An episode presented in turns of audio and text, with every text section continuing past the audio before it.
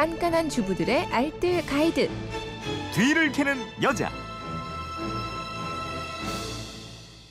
생활 속에 지혜가 담겨 있습니다. 뒤를 캐는 여자 곽지연 리포터와 함께하겠습니다. 어서 오세요. 네, 안녕하세요. 예, 요즘 이 뒤를 캐는 여자 인터넷 게시판으로 문의가 정말 많이 들어오는데요. 네.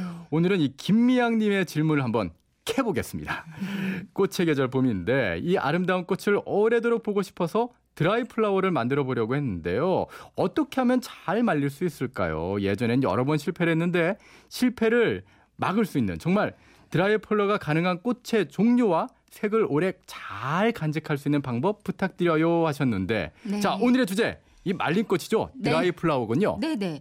지난 주말에 여기저기 만개한 벚꽃 보니까요. 예. 이 아줌마의 마음도 참 설레이던데요. 꽃비가 쫙 내리더라니까요. 예. 그러니까요. 근데 꽃은 한 가지 아쉬운 게 금방 시든다는 거잖아요. 아. 잘 말려두시면 생화랑은 또 다른 멋이 있는 꽃으로 음. 집안 분위기를 연출하실 수 있습니다. 오늘 집에서 보다 쉽게 또 누구나 할 수 있는 드라이 플라워 만드는 방법 뒤를 캐왔습니다. 예, 확실하게 캐 드려야 될 것 같은데 먼저 이 김미양님의 질문처럼 드라이 플라워 가 가능한 꽃 따로 있나요?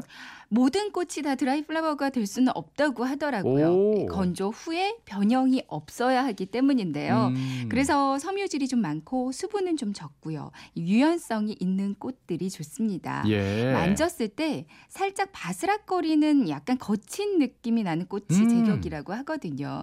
드라이 플라워 만드는 방법 세 가지가 있어요. 그러니까 첫 번째는 바람에 잘 말리는 자연 건조법이 있고요. 예. 두 번째는 모래나 실리카겔 등의 건조 제를 이용하는 방법. 음. 그리고 세 번째로는 글리세린이나 포르말린 등을 이용하는 용액제 이용법이 있습니다. 방법에 따라서 이용하면 좋은 꽃의 종류가 조금씩 다 달라요. 어, 그 다른 건 잘 모르겠는데 이 보통 집에서는 이 손쉽게 자연 건조법 많이 하는 것 같던데요? 네, 그렇죠. 아무래도 집에서는 습도랑 빛을 이용해서 자연적으로 건조시키는 방법이 가장 흔하게 사용이 될 텐데요. 예.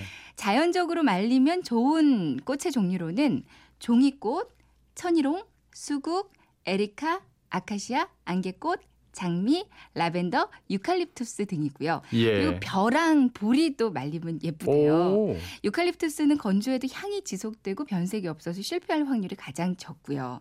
반면에 좀 적합하지 않은 꽃으로는 백합, 튤립, 스토크, 작약, 칼라, 코스모스 등이 있습니다. 보통은 보라색, 분홍색, 노란색 계통의 꽃이 좀 원래 색을 잘 유지하기 때문에 말렸을 때 예쁜 편이라고 해요. 예, 꽃 이름만 들어도 기분이 좋아지는 것 같은데요. 그렇죠, 봄 같죠. 자, 이렇게 꽃을 좀 골랐다면 이제는 말리는 과정 좀 알려주세요. 네.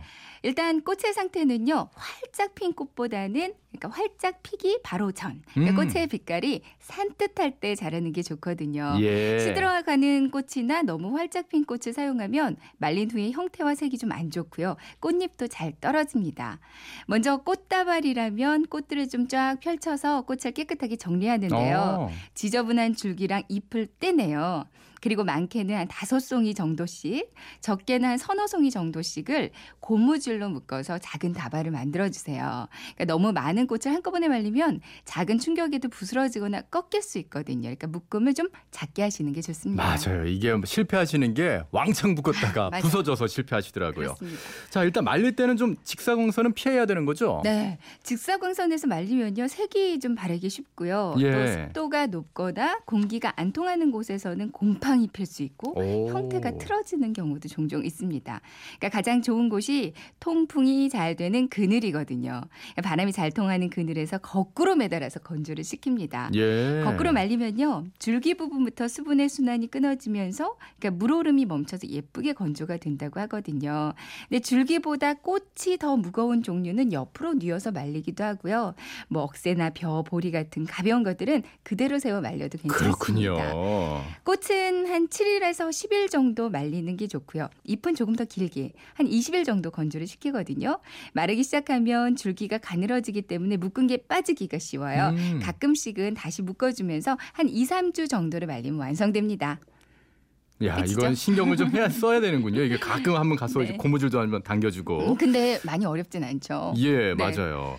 오늘 그런데 이 저녁부터 비 소식이 좀 있는 곳이 많던데. 네, 지금도 내리는 데가 아, 많아요. 그러면은 이 벚꽃들 다 쥐는 거 아닌가요? 음, 이 그쵸. 떨어진 벚꽃잎 혹시 이 떨어진 벚꽃잎을 모아서 말려도 되나요?